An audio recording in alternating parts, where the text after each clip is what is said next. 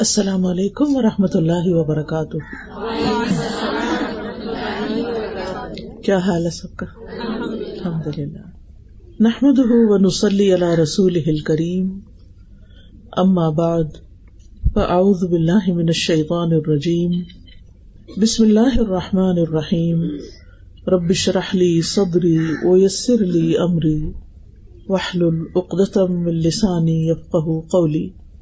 قرآن مجید کی صورت الانعام میں اللہ تعالیٰ فرماتے ہیں وہ الدی یتوفا کم بل و یا الذی یتوفاکم باللیل ویعلم ما جرحتم بالنہار ثم یبعثکم فیہ لیقضى اجل مسمى ثم الیہ مرجعکم ثم ينبئکم بما کنتم تعملون وهو القاہر فوق عباده ويرسل علیکم حفظہ حتى اذا جاء احدكم الموت توفته رسلنا وهم لا يفرطون. ثم ردوا الى الله مولاهم الحق. الا له الحكم وهو اسرع الحاسبين. اور وہی ہے جو رات کو نیند میں تمہاری روح قبض کر لیتا ہے. اور وہ جانتا ہے جو تم دن کے وقت کمائی کرتے ہو. پھر وہ تمہیں اس دن میں اٹھاتا ہے تاکہ وقت مقرر پورا کیا جائے. پھر اسی کی طرف تمہارا لوٹنا ہے۔ پھر وہ تمہیں بتائے گا جو عمل تم کیا کرتے تھے۔ اور وہ اپنے بندوں پر غالب ہے اور وہی تم پر نگہبان فرشتے بھیجتا ہے۔ یہاں تک کہ جب تم میں سے کسی ایک کو موت آتی ہے، تو ہمارے بھیجے ہوئے اسے فوت کرتے ہیں۔ اور وہ کوئی کوتا ہی نہیں کرتے۔ پھر وہ اللہ کی طرف لوٹائے جاتے ہیں، جو ان کا حقیقی مولا ہے۔ خبردار، اسی کے لیے فیصلہ کرنے کا اختیار ہے اور وہ سب سے زیادہ جلد حساب لینے والا ہے۔ ان آیات میں آپ دیکھ رہے ہیں کہ اللہ سبحان تعالیٰ نے پہلے ہر انسان کے سونے اور جاگنے کا ذکر کیا ہے۔ پھر مرنے اور پھر مر کر جینے کا ذکر ہے۔ تو ہر روز ہم یہ ایکسپیرئنس کرتے ہیں۔ یعنی نبی صلی اللہ علیہ وسلم نے جب لوگوں کو آ کر یہ بتایا کہ تم مرنے کے بعد دوبارہ اٹھائے جاؤ گے تو انہیں یقین نہ آیا۔ انہوں نے کہا کہ یہ کیسے ممکن ہے کہ مرنے کے بعد ہم پھر اٹھائے جائیں۔ بس مر گئے تو ختم ہو گئے۔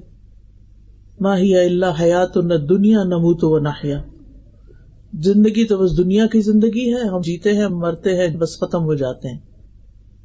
تو ان لوگوں کا آخرت پر یقین نہیں تھا۔ تو ان کو سمجھایا گیا کس چیز سے؟ ہر روز کے سونے اور جاگنے کے عمل سے کہ کس طرح انسان ہر روز رات کو سو جاتا ہے، اللہ تعالیٰ اس کی ایک روح قبض کرتے ہیں، پھر وہ صبح جاگ اٹھتا ہے۔ تو ایسے ہی ہوگا کہ موت کے بعد انسان سو جائے گا اور پھر قیامت کے دن دوبارہ اٹھے گا۔ جیسے روزانہ سونے کے بعد اٹھنا کچھ مشکل کام نہیں، تو اللہ سبحان و تعالی کے لیے موت کے بعد کسی کو زندہ کرنا، دوبارہ جگانا، اٹھانا کچھ مشکل کام نہیں۔ اور یہ کام اللہ سبحان تعالی کے لیے بہت آسان ہے۔ اللہ سبحان تعالی روزانہ اسی طرح انسانوں کے ساتھ تصرف کرتے ہیں تاکہ وہ اپنی مقررہ مدت پوری کر لیں۔ یعنی جتنی زندگی ان کی لکھی ہوئی ہے، اس دنیا میں جتنا ان کو رہنا ہے، اتنا وہ رہ جائیں۔ اور پھر جب ان کی مدت پوری ہو جاتی ہے، ان کا وقت ختم ہو جاتا ہے، تو فرشتے آ کر ان کی روح قبض کر لیتے ہیں اور فرشتے اللہ تعالی کا حکم ماننے میں کچھ بھی دیر نہیں کرتے۔ ذرا لمحے کے لیے بھی کوتا ہی نہیں کرتے۔ اور جس وقت جس کی موت لکھی ہوتی ہے، اس وقت اس کو دنیا سے لے جاتے ہیں۔ اور پھر اللہ سبحان تعالیٰ ہی کی طرف سب کی واپسی ہے۔ اسی لیے جب کوئی فوت ہو جاتا ہے، تو ہم کیا کہتے ہیں؟ انا لاہ و انا الہ راج کہ بے شک ہم بھی اللہ کے لیے ہیں اور ہم اسی کی طرف واپس جانے والے ہیں۔ ہم بھی لوٹ کے جانے والے ہیں، ہم بھی پلٹنے والے ہیں۔ جہاں سے آئے ہیں، وہیں واپس جائیں گے۔ اور یہ واپسی یقینی ہے۔ تو یہاں پر جو آیت میں لفظ آیا ہے وہ یتوفا کم بل وہ جو تمہیں رات کے وقت فوت کر دیتا ہے، توفی کا مطلب ہوتا ہے کسی چیز کو پورا لے لینا۔ تو حقیقت میں اس کا اطلاق موت پر ہوتا ہے، لیکن مجازی معنوں میں نیند کے لیے بھی، کیونکہ نیند جو ہے وہ موت کی بہن ہے۔ نیند موت سے ملتی جلتی چیز ہے۔ تو اللہ سبحان تعالی رات کو نیند کی حالت میں تمہاری جانوں کو لے لیتا ہے یعنی انسان کے اندر سے ایک روح نکل جاتی ہے۔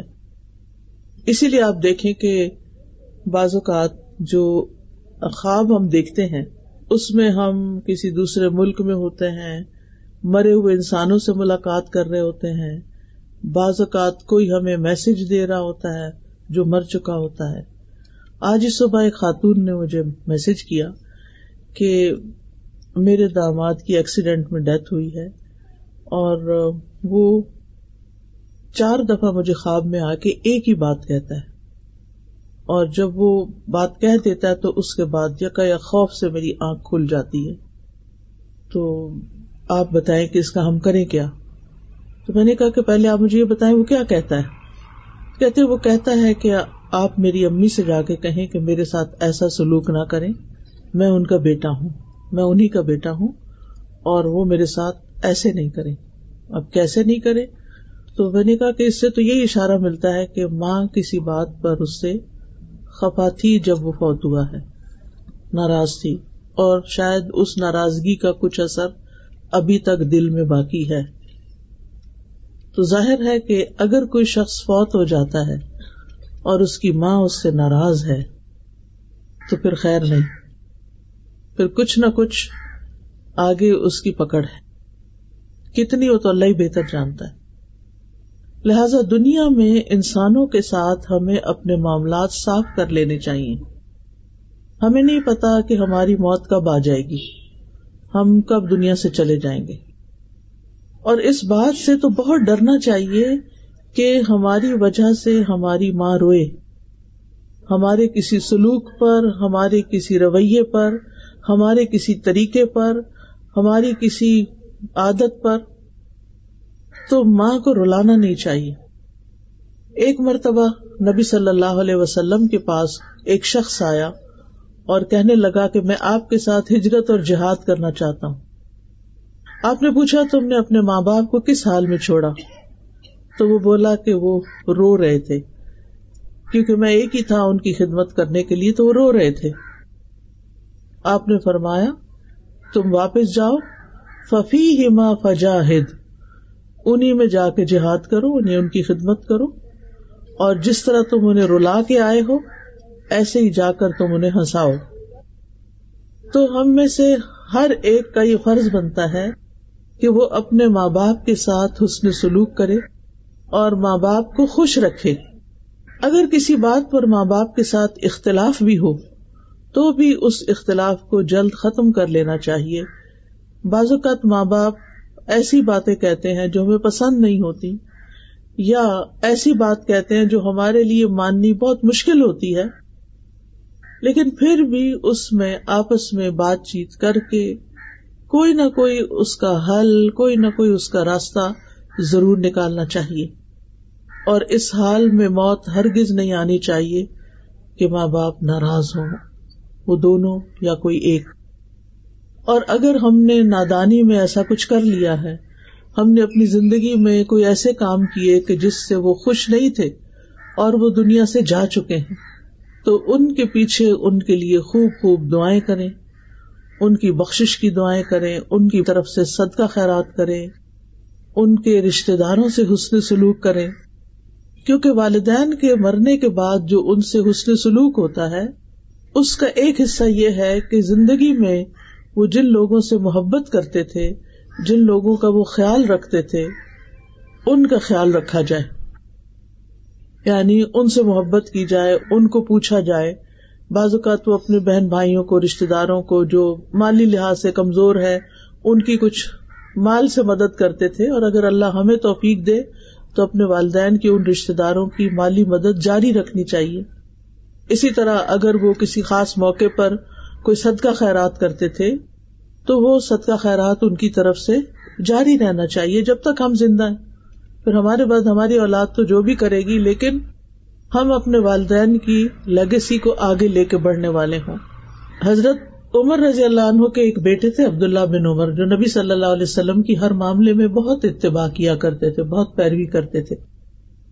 تو ایک بار وہ حج پہ جا رہے تھے۔ ان کا طریقہ یہ تھا کہ جب حج پہ جاتے تھے تو اونٹ کے ساتھ ساتھ اپنا گدھا بھی رکھتے تھے۔ آپ کو معلوم ہے کہ اونٹ کی سواری تھکا دینے والی ہوتی ہے۔ اور جب وہ اونٹ پر بیٹھے بیٹھے تھک جاتے تھے، تو پھر گدھے کو سواری کے لیے استعمال کرتے تھے۔ اور راستے میں چونکہ مٹی گرد بہت ہوتی تھی، تو وہ اپنے سر پہ پگڑی پہنتے تھے۔ اب وہ جا رہے تھے، تو راستے میں ایک بدو ملا۔ تو اس سے ملاقات کی۔ تو پتا چلا کہ یہ حضرت عمر کے دوست کا بیٹا ہے۔ تو انہوں نے اپنا گدا بھی اور اپنی پگڑی دونوں ان کو دے دی۔ تو حضرت عبداللہ بن عمر کے ساتھ ہی کہنے لگے کہ آپ نے تو دونوں چیزیں اس کے حوالے کر دی آپ کا سفر کیسے گزرے گا؟ تو کہنے لگے کہ یہ میرے والد عمر کے دوست کا بیٹا تھا۔ تو مجھے خیال آیا کہ میں اس کے ساتھ حسن سلوک کروں کیونکہ اس کا باپ میرے باپ کا دوست تھا۔ تو ہمارا دین کہاں تک ہمیں خیر خواہی اور خیال رکھنے اور رشتوں کو نبھانے اور تعلقات کو نبھانے کا حکم دیتا ہے۔ اور یہ صحابہ کرام تھے جن کے دلوں میں دنیا کی محبت نہیں تھی، اپنے لیے کم ہی کچھ بچا کے رکھتے تھے، دینے والے تھے۔ اور اربوں کے دل تو ویسے بھی بڑے وسیع ہوتے ہیں اور ایک قدرتی بھی ان کے اندر دینے کا مزاج پایا جاتا ہے، لیکن اسلام نے آ کر اس دینے کے مزاج کو اور خوبصورت بنا دیا اور اللہ کی خاطر کرنے والا بنا دیا، جس کا پھر اجر ہی اجر ہے۔ تو بات میں یہ کر رہی تھی کہ بعض اوقات نیند کے وقت انسان خواب میں ایسی ایسی جگہوں پر پہنچ جاتا ہے، حالانکہ فزیکلی وہ بستر پر ہوتا ہے، تو وہ دراصل اس کی روح ہوتی ہے اور وہ روح روح سے ملاقات کر سکتی ہے یعنی گھوم پھر کے اور پچھلے فوج شدہ لوگوں سے یا زندہ لوگوں سے یا کچھ بھی۔ تو یہ اللہ تعالیٰ کا ایک ایسا نظام ہے، اللہ تعالیٰ کی قدرت کا ایک ایسا مظہر ہے جسے ہم سب ایکسپیرئنس کرتے ہیں۔ اور اس سے پتہ چلتا ہے کہ اللہ سبحان تعالیٰ وہ کام کرتا ہے جو بندے نہیں کر سکتے۔ یعنی اللہ تعالیٰ اگر روح لے جائے اور واپس نہ کرے تو کوئی بندہ اس روح کو ڈال نہیں سکتا۔ اور اگر اللہ تعالیٰ کسی کو بچانا چاہے تو کوئی کسی کو مار نہیں سکتا۔ وہ اس کی حفاظت کے لیے کوئی بھی رستہ نکال دے گا۔ لہٰذا ہماری زندگیوں میں بہت سی ایسی چیزیں ہو جاتی ہیں جن کے بعد ایک سوالیہ نشان رہ جاتا ہے کہ ایسا کیوں ہوا؟ تو بات یہ ہے کہ یہ تقدیر کا ایک حصہ تھا، اللہ کا فیصلہ تھا جو پورا ہو گیا۔ اس کے پیچھے کیا حکمت تھی؟ کیا بہتری تھی؟ بعض اوقات ہمیں سمجھ میں نہیں آتا، لیکن اللہ سبحان و تعالی ہر چیز کا علم رکھتا ہے۔ قد احاط اللہ بک الشعی ان علما۔ اللہ تعالیٰ نے اپنے علم کے ساتھ ہر چیز کا احاطہ کر رکھا ہے۔ ماضی، حال، مستقبل سب جانتا ہے۔ کس انسان کے فائدے میں کیا چیز ہے اور نقصان میں کیا چیز ہے؟ کس کی موت جلدی آنی چاہیے اور کس کی موت تاخیر سے ہونی چاہیے؟ اس کا علم اللہ تعالی کو زیادہ ہے۔ لہذا کبھی بھی انسان کو اللہ کے فیصلوں پر ناراض نہیں ہونا چاہیے، بلکہ اللہ تعالی کے فیصلوں کو خوش دلی سے قبول کرنا چاہیے کہ رضی تو بلّہ ربن میں اللہ کے رب ہونے پہ راضی ہوں۔ وہی پیدا کرتا ہے، وہی موت دیتا ہے، وہی رسک دیتا ہے، وہی امتحان لیتا ہے۔ سب کچھ اسی کے قبضے قدرت میں ہے۔ پھر اس آیت میں فرمایا ویا لما جرح تم بن نہار اور وہ جانتا ہے جو تم دن میں مختلف کام کرتے رہتے ہو۔ جرح کا لفظی مطلب ہوتا ہے زندہ چیز کی جلد اسکن جو ہوتی ہے اور چمڑے کو کسی تیز دھار چیز کے ساتھ پھاڑ دینا، جیسے چھری، تلوار، ناخن، کچلی والے دانت، ان کے ذریعے اسکن کو کاٹنا جرح کہلاتا ہے۔ اسی لیے زخم کے لیے لفظ جرح استعمال ہوتا ہے اور زخمی کو مجروح کہتے ہیں۔ اردو میں بھی یہ لفظ استعمال ہوتا ہے، مجروح۔ تو یہاں مراد اس سے ماں جراہ تم کا مطلب یہ نہیں کہ جو تم چیرتے پھاڑتے ہو، بلکہ مطلب یہ ہے کہ جو کام تم اپنے ہاتھ سے یا زبان سے کرتے جاتے یعنی بعض اوقات انسان کے ہاتھ بھی دوسروں کو تکلیف دیتے ہیں اور بعض اوقات زبان تو مجروح، زخمی کر ہی دیتی ہے دوسروں کو۔ یعنی جس قسم کے بھی تم کام کرتے ہو، وہ سارے اللہ کے علم میں ہیں۔ تم یبعثکم فیہ لیقدا اجل مسمى پھر وہ تمہیں نیند کی حالت میں فوت کرنے کے بعد دن میں اس نیند سے جگا دیتا ہے، تاکہ ہر شخص اپنی وہ عمر پوری کر لے جو اللہ کے علم میں اس کے لیے مقرر کی گئی ہے، اس دنیا میں اس کے لیے مقدر کی گئی ہے۔ تو اللہ سبحان و تعالی نے انسانوں کی تقدیر زمین آسمان کی پیدائش سے بھی پچاس ہزار سال پہلے لکھی۔ یہ اس کا علم تھا۔ کہ وہ کیا پیدا کرنے والا ہے اس کو پہلے سے پتا تھا۔ اور وہ پیدا ہونے کے بعد کیا کرے گا؟ یعنی کون سی چیز کیسی ہوگی؟ یہ بھی اس کے علم میں تھا۔ ایک پتا بھی گرتا ہے تو وہ اللہ کے علم میں ہوتا ہے۔ تو بعض اوقات میں جب کسی درخت کو دیکھتی ہوں تو حیران حیران حیران ہو جاتی ہوں کہ اس کے پتوں کا ہم احاطہ نہیں کر سکتے، صرف ایک درخت کے۔ یعنی کچھ درخت اتنے گھنے ہوتے ہیں کہ جیسے بیری کا درخت ہے یا اور بھی کئی درخت ہوتے ہیں، ٹالی وغیرہ ہوتی ہے، کہ اگر ہم ان کو گننا چاہیں نا، تو ہمارے دل لگ جائیں یعنی ان کو، اور پھر بھی شاید غلطی کر جائیں۔ اور یہ سارے جھڑتے ہیں اور پھر زمین میں گل مل جاتے ہیں، پھر نئے پتے آ جاتے ہیں۔ تو سال ہر سال تک یہی کچھ ہوتا رہتا یہ سب کچھ اللہ کو پہلے سے پتا تھا کہ یہ درخت فلاں جگہ لگے گا اور اس پر ہر سال اتنے پتے آئیں گے۔ اس درخت کی عمر اتنے سال ہے۔ ہمیں نہیں پتا ہوتا۔ کب یہ درخت جل جائے، ختم ہو جائے، لیکن اللہ کو پتا ہے۔ ایسے ہی انسانوں کے بارے میں ہمیں نہیں پتا ہوتا کب کس دن کس کی موت کا وقت لکھا ہے اور وہ آ جائے، لیکن اللہ کو پتا ہوتا ہے۔ تو یہ اللہ تعالی کا علم ہے۔ اور یہاں سے یہ بات بھی پتہ چلتی ہے کہ موت کا وقت مقرر ہے، وہ آگے پیچھے نہیں کیا جا سکتا۔ ہاں یہ ضرور ہو سکتا ہے کہ کچھ اعمال جو ہے انسان کے انسان کی زندگی میں برکت پیدا کرتے ہیں اور تھوڑے وقت میں انسان بہت کچھ کر کے چلا جاتا ہے اس دنیا سے۔ لیکن یہ بات یاد رکھنی چاہیے۔ نمبر ایک یہ کہ ہم یہاں ہمیشہ رہ نہیں سکتے اس دنیا میں۔ ہمیں یہاں سے جانا ہی جانا ہے۔ یعنی ہم میں سے ہر ایک پر موت آنی ہے۔ اور دوسری بات یہ کہ موت کے بعد اللہ کے پاس جانا ہے۔ اللہ کو منہ دکھانا ہے۔ تم میں ہی مرجی حکم یعنی تمہارا اس دنیا میں اپنی زندگی کے پورا ہو جانے کے بعد اکیلے اللہ کی طرف لوٹ جانا ہے۔ ٹھیک ہے، لوٹ جانا پھر کیا ہوگا؟ تم میونبی اکم پھر وہ تمہیں بتائے گا بیما کن تم تامن جو کچھ تم کرتے رہے۔ ہم میں سے ہر ایک کو سوچنا چاہیے، وہ کیا کر رہا ہے اپنی زندگی کے ساتھ؟ کیا وہ جو کچھ کر رہا ہے، وہ اللہ تعالیٰ کی پسند کے مطابق ہے یا اللہ تعالیٰ کی ناراضگی کے مطابق؟ ہم بعض اوقات بڑے اچھے اچھے کام کر رہے ہوتے ہیں، لیکن اس سے ہمارے دل میں کبھی بھی یہ خیال نہیں آیا کہ یہ ہم اللہ کو خوش کرنے کے لیے کر رہے ہیں۔ ہم کر رہے ہیں کیونکہ ہمیں اچھے لگتے ہیں وہ کام۔ ہمارے دل کو اچھے لگتے ہیں۔ ہمارے نفس کے مطابق ہوتے ہیں۔ ہمارا پیشن ہوتے ہیں، وہ اس لیے ہم کر رہے ہوتے ہیں۔ لیکن ہم میں سے ہر ایک کو سوچنا چاہیے کہ جو کچھ بھی وہ کر رہا ہے، وہ کس کے لیے کر رہا ہے؟ اور اس کا بدلہ وہ کس سے چاہتا ہے؟ تم یونبی اکم بے کن تم تاملون اب یہ جو بتایا جائے گا نا، تو اس سے پتا چلتا ہے کہ ہم میں سے ہر ایک اپنا نام یا مال دیکھے گا۔ اور جب دیکھے گا تو پکار اٹھے گا مال حادل کتاب لا یغادر صغیرتن ولا کبیرتن اللہ احسا اس کتاب کو کیا ہو گیا ہے کہ اس نے نہ کوئی چھوٹی بات چھوڑی ہے، نہ کوئی بڑی، مگر اس کو گن گن کے لکھ لیا ہے۔ شمار کر لیا ہے۔ مثلاً اگر ایک انسان کو جھوٹ بولنے کی عادت ہے اور وہ زندگی میں ایک ہزار جھوٹ بولتا ہے، تو صرف جھوٹ نہیں لکھے ہوں گے، بلکہ جھوٹوں کی تعداد بھی لکھی ہوئی ہوگی۔ کتنے ایک ہزار جھوٹ بولے اس شخص نے۔ اور اسی طرح باقی اعمال بھی۔ اتنی رکتیں اس نے پڑھی، اتنے قرآن کے حرف پڑھے، کیونکہ ہر حرف پہ دس نیکیاں ملنے والی ہیں۔ تو وہ حروف بھی گنے ہوئے ہوں گے۔ ایک ایک ذرہ جو ہے، اس کا بدلہ ہے۔ قرآن مجید میں آتا ہے، ان اللہ لا يظلم مثقال ذرة وان تك حسنة يضاعفها ويؤتي من لدنه اجرا عظيما اللہ کسی جان پر ایک ذرے جتنا بھی ظلم نہیں کرتا، ایک ڈاٹ جتنا بھی۔ ڈاٹ بھی بڑا ہوتا ہے ذرا اس سے بھی چھوٹا ہوتا ہے۔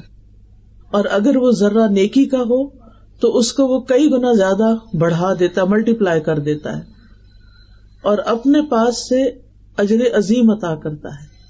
یہ ہے ہمارا رب اللہ الرحمان کہ جو ہماری نیکیوں کی اس قدر قدر دانی کرتا ہے کہ بڑے اعمال تو اپنی جگہ لیکن چھوٹا سا عمل بھی وہ قبول کرتا ہے۔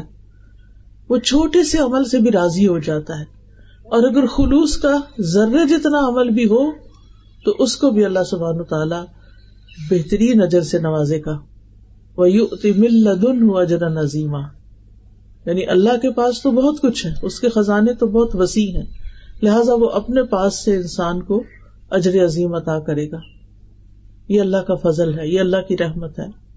حلال کمائی میں سے ایک لکما جو انسان اللہ کے راستے میں خرچ کرتا ہے، اللہ سبحان و تعالیٰ اس کو اپنے دائیں ہاتھ سے قبول کرتا ہے، دائیں ہاتھ میں لیتا ہے، پھر اس کو بڑھاتا ہے بڑھاتا ہے بڑھاتا ہے۔ حتیٰ کہ ایک لکما اہد پہاڑ جتنا بڑا ہو جاتا ہے۔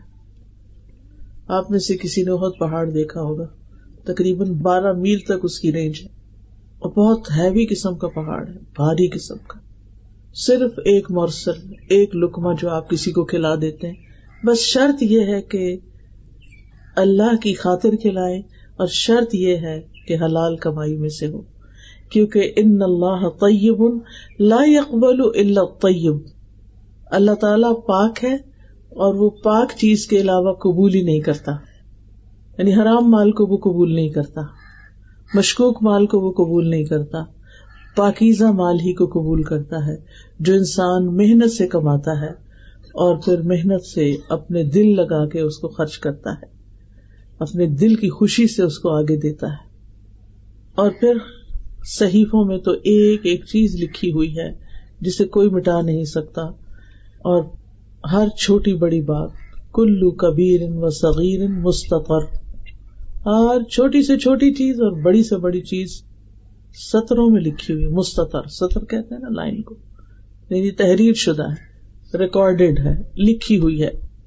اللہ تعالیٰ فرماتے ہیں صورت المجادلہ میں احسا اللہ و نسو اللہ نے انہیں گن گن کر رکھا ہے جبکہ وہ اسے بھول چکے۔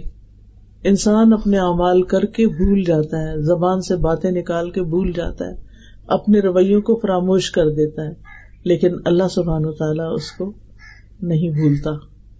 وہ القاہر فوق عبادی ہی اور وہ اپنے بندوں کے اوپر غالب ہے، قاہر ہے۔ امام راضی کہتے ہیں، اس قہر کے کئی معنی ہیں۔ ایک معنی ہے کہ اللہ تعالیٰ اس طرح غالب ہے کہ ایک چیز کو عدم سے وجود میں لے آتا ہے یعنی ہی make something out of nothing تو عدم سے وجود میں لانے والا صرف وہ ہے۔ ہم انسان جو کچھ بناتے ہیں، وہ اللہ کے بنائے ہوئے چیزوں کو مولڈ کرتے رہتے ہیں۔ اسی کو ڈھالتے ہیں، مختلف شکلوں میں ان کو بنا لیتے ہیں۔ اپنے پاس سے کچھ نہیں کر سکتے۔ کہ کوئی چیز سرے سے ہے ہی نہیں اور ہم اس کو ایجاد کر لیں۔ دوسرا یہ ہے کہ جو چیزیں موجود ہیں، ان کو وہ فنا کرنے پر بھی غالب ہے۔ یعنی نہیں تو بنانے پہ قادر ہے اور ہے تو اس کو ملیا میٹ کرنے پر بھی قادر ہے۔ اور پھر تیسری چیز یہ کہ متضاد چیزوں کو پیدا کرتا ہے۔ یعنی رات اور دن اور اسی طرح بہت ساری چیزیں۔ اور چوتھی بات یہ کہ وہ اپنے فیصلوں کو نافذ کرنے پہ قادر ہے۔ یعنی جو اس نے ڈسائڈ کیا ہو وہ اس کو کر لیتا ہے۔ یعنی ان نما امرو ادا اراد شعی ان یقول الح کن یقون اس کو صرف کن کہنے کی ضرورت ہوتی ہے۔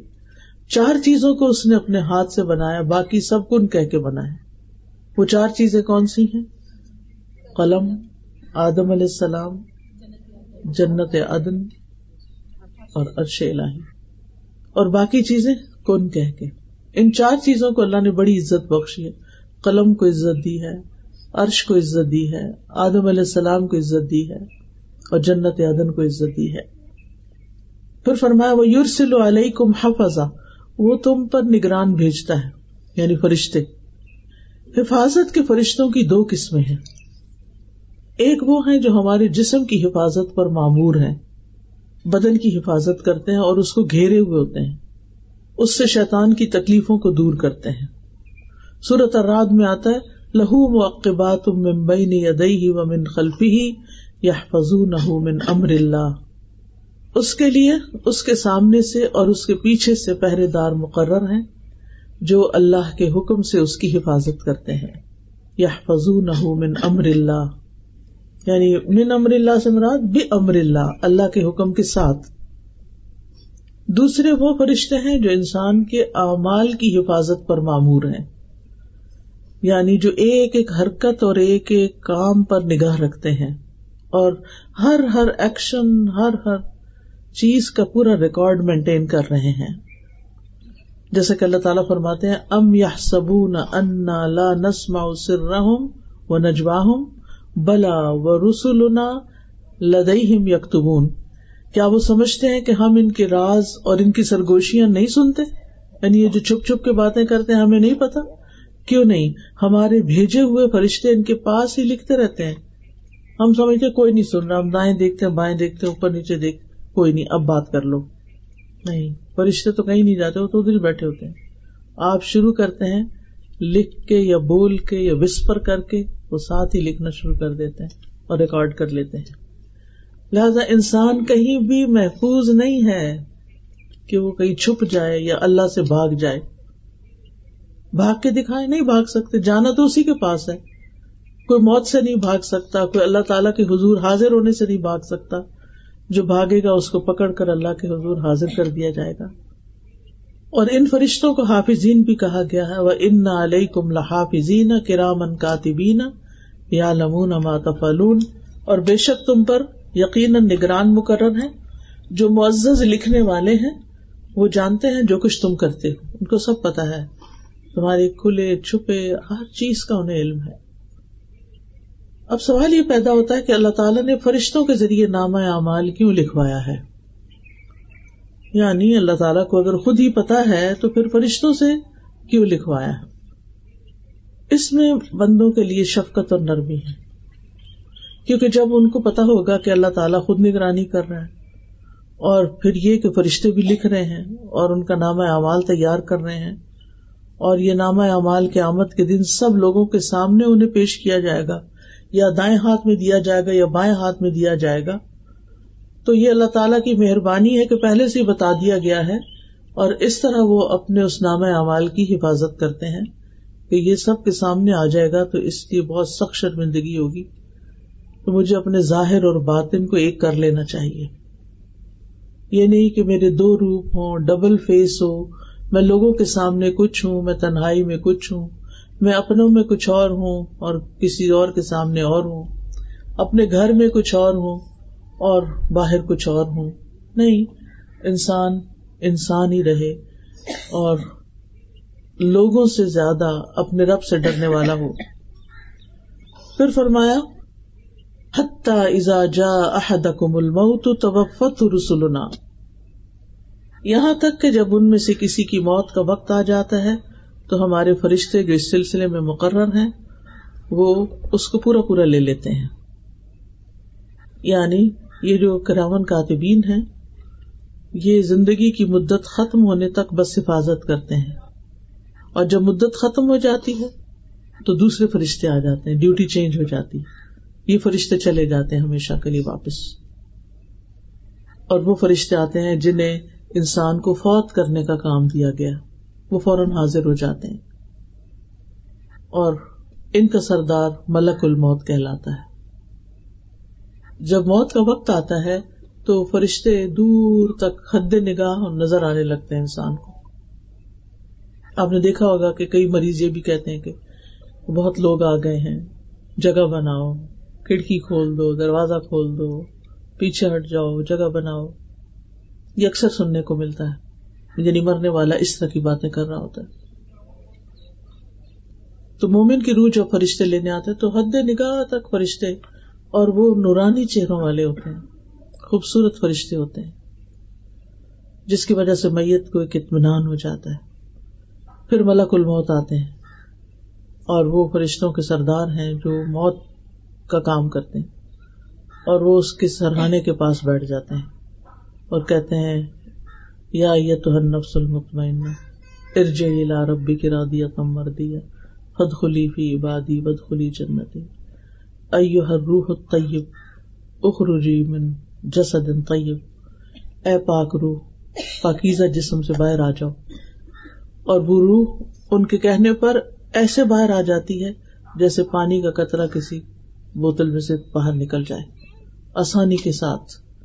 کیونکہ اس کو رب کی ملاقات کی بشارت مل چکی ہوتی ہے کہ رب راضی ہے تم سے۔ تو وہ خوش ہو جاتی ہے کہ اب آگے مشکل نہیں ہے، اب جانا چاہیے۔ پھر اس کو دنیا سے زیادہ آخرت کی محبت لگ جاتی ہے۔ تو ایسے بندے سے اللہ تعالیٰ بھی ملنا چاہتا ہے، جو اللہ کی ملاقات کی خواہش رکھتا ہو۔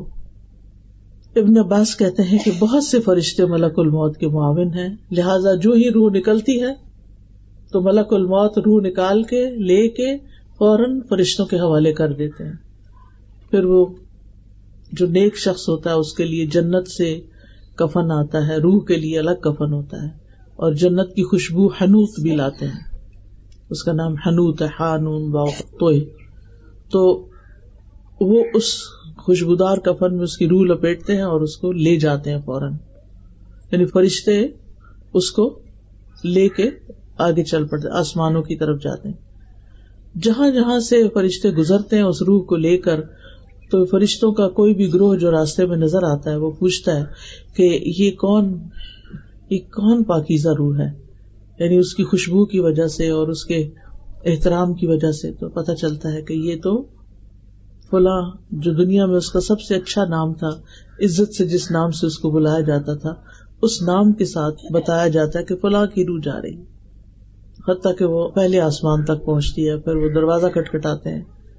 پھر وہ پوچھتے ہیں کہ کون ہے تو بتایا جاتا ہے کہ فلاں کی روح ہے، پھر اس دروازہ کھول دیا جاتا ہے۔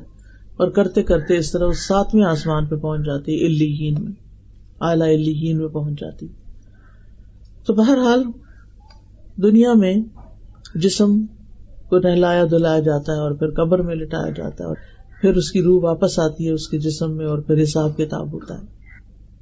وہ لا فرتون اور وہ روح نکالنے میں کوئی کمی نہیں کرتے۔ یعنی وقت مقرر سے پہلے نہیں جاتے اور موت کا وقت پورا ہونے کے بعد تاخیر نہیں کرتے۔ یعنی اپنی ڈیوٹی پرفیکٹلی انجام دیتے ہیں۔ کوئی کوتا ہی نہیں کر نہ پہلے جاتے نہ لیٹ جاتے این ٹائم پر۔ اور پھر یہ بھی مانا کیا گیا ہے کہ روح کو اس کے مقام تک پہنچانے میں کوئی کمی نہیں کرتے۔ اگر وہ اعلی سے تعلق رکھتا ہے تو وہاں لے جاتے ہیں اس کو۔ اور اگر کوئی برا انسان ہے، بدکار انسان ہے، تو اس کو سجین میں بھی لے جاتے ہیں۔ کیونکہ آسمان کے دروازے ایسے لوگوں کے لیے کھلتے ہی نہیں۔ اور ان کو پٹخا مارا جاتا ہے اور سجین میں ان کی روح جاتی اور سجین ایک قید خانہ ہے۔ سجین کے بارے میں عام طور پر لوگوں کے اندر غلط فہمی پائی جاتی ہے۔ اس میں ہم دیکھتے ہیں کہ علماء جو ہیں سجین کے دو معنی کرتے ہیں۔ ایک تو وہ جو قرآن مجید میں آتا ہے کل ان کتاب البراری لفی الین اور پھر اسی طرح لفی سجین، جو برے لوگوں کا نام ہے اس کا معنی کیا ہے کہ فجار کے برعکس نیک لوگوں کی کتاب یا نامہ اعمال جو ہے، وہ الین میں رکھا جاتا ہے۔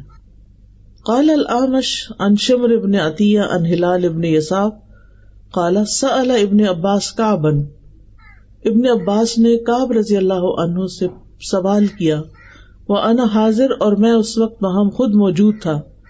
ان سجین سجین کے بارے میں۔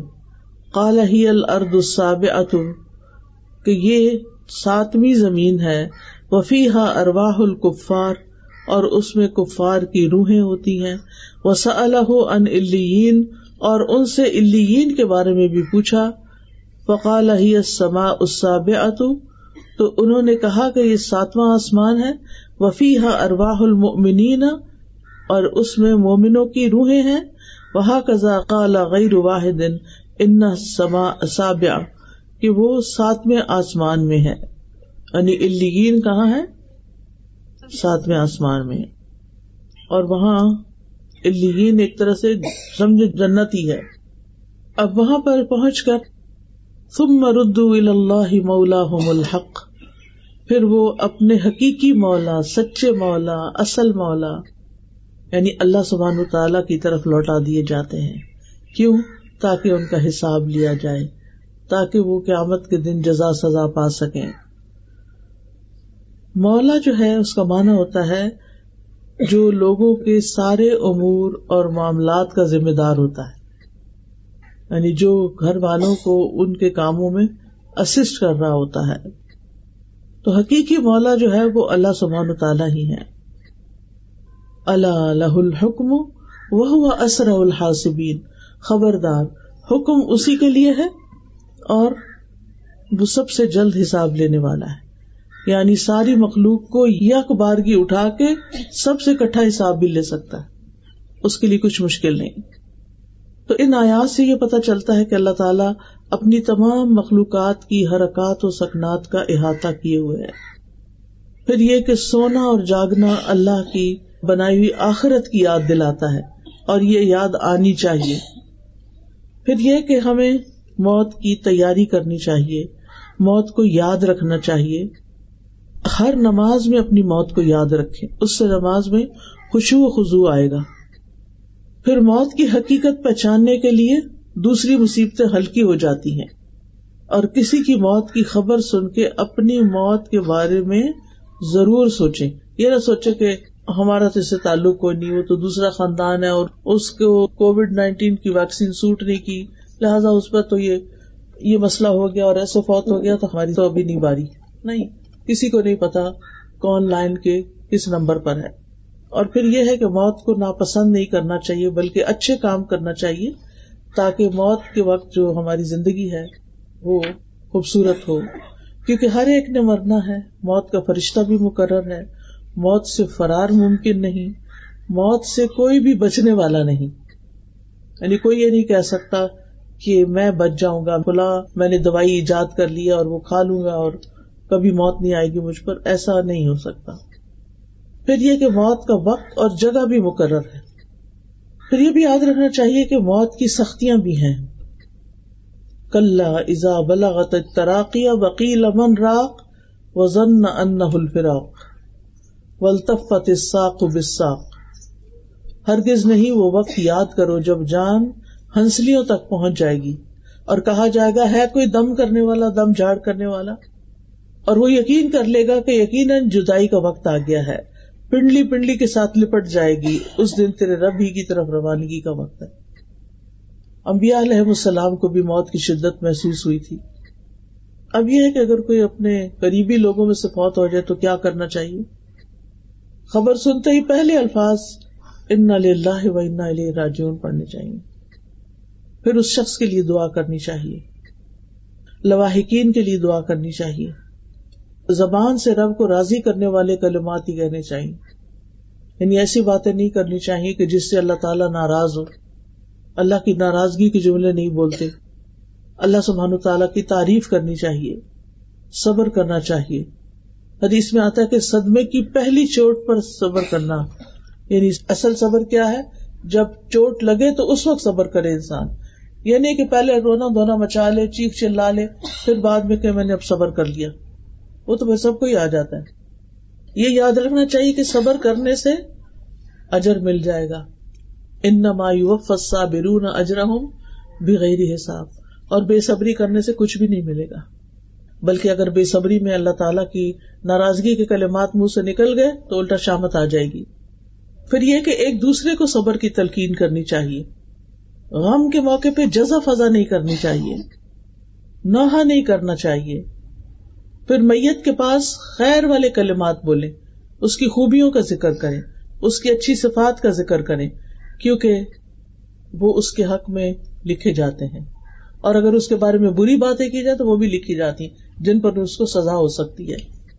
پھر جلد کفنانے دفنانے کا انتظام کرنا چاہیے۔ میت کے اوپر اگر قرض ہو، پہلے اس کا قرض ادا کر دیا جائے۔ پھر قریبی رشتے داروں کو میت کا غسل دینا چاہیے۔ بیری کے پانی سے۔ سفید اور اچھا کفن پہنانا چاہیے۔ ریشمی نہیں، کاٹن کا ہو۔ پھر جو میت کو کفن پہنائے، اللہ سبحان تعالیٰ اسے قیامت کے دن سندس کا لباس پہنائے گا۔ جو خرچہ کرے گا، وہ پہنائے گا اپنی طرف سے۔ پھر یہ کہ عورتوں کو جنازے کے ساتھ نہیں جانا چاہیے۔ پھر دفنانے کے بعد رک کے میت کی بخش کی دعا کرنی چاہیے۔ اور رشتے داروں کو تو بعد میں ہر روز خود اپنی نمازوں کے بعد دعا کر لینی چاہیے۔ کیونکہ میت کو سب سے زیادہ بخش کی دعا چاہیے ہوتی ہے۔ حدیث میں آتا ہے، نبی صلی اللہ علیہ وسلم جب میت کو دفن کر کے پارے ہو جاتے، تو اس کی قبر پر رکتے اور فرماتے، اپنے بھائی کے لیے استغفار کرو۔ پھر اولاد کی دعا جو ہے، وہ والد کے حق میں قبول ہوتی ہے۔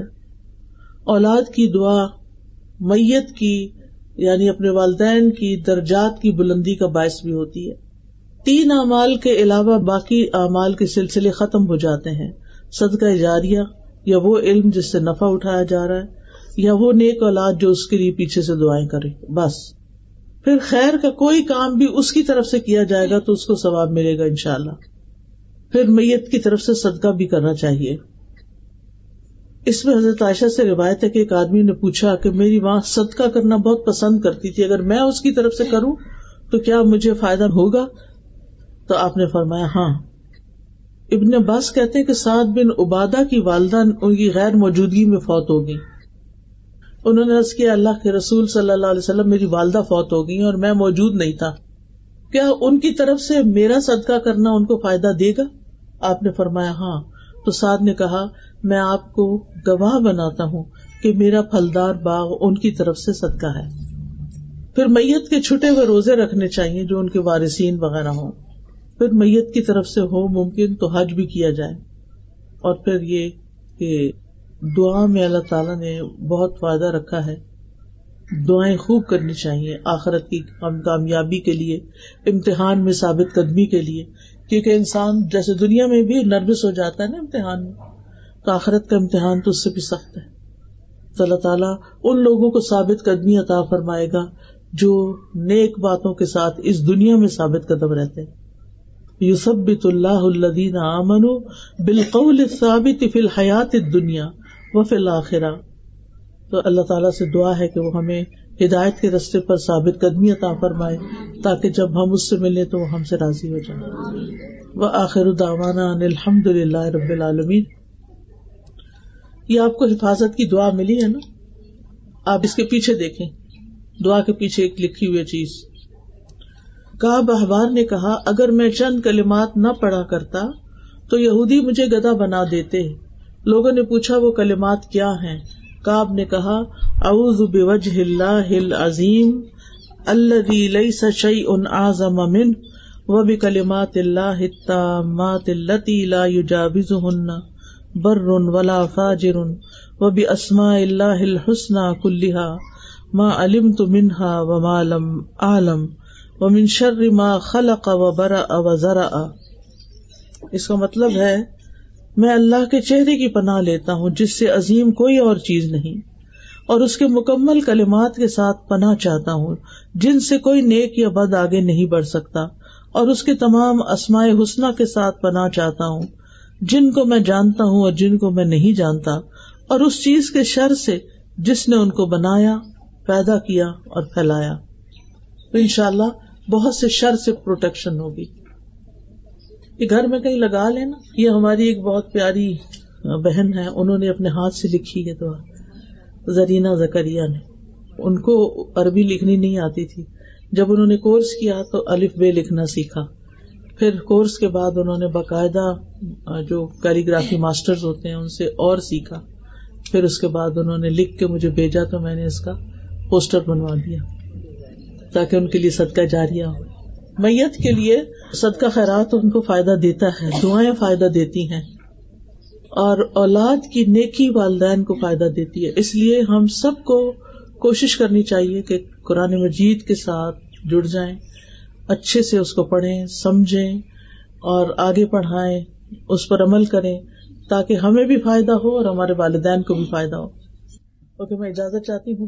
سبحان اللہ و بحمدک۔ اشد اللہ الہ الا انت استغفرک و اتوب الیک السلام علیکم و رحمۃ اللہ وبرکاتہ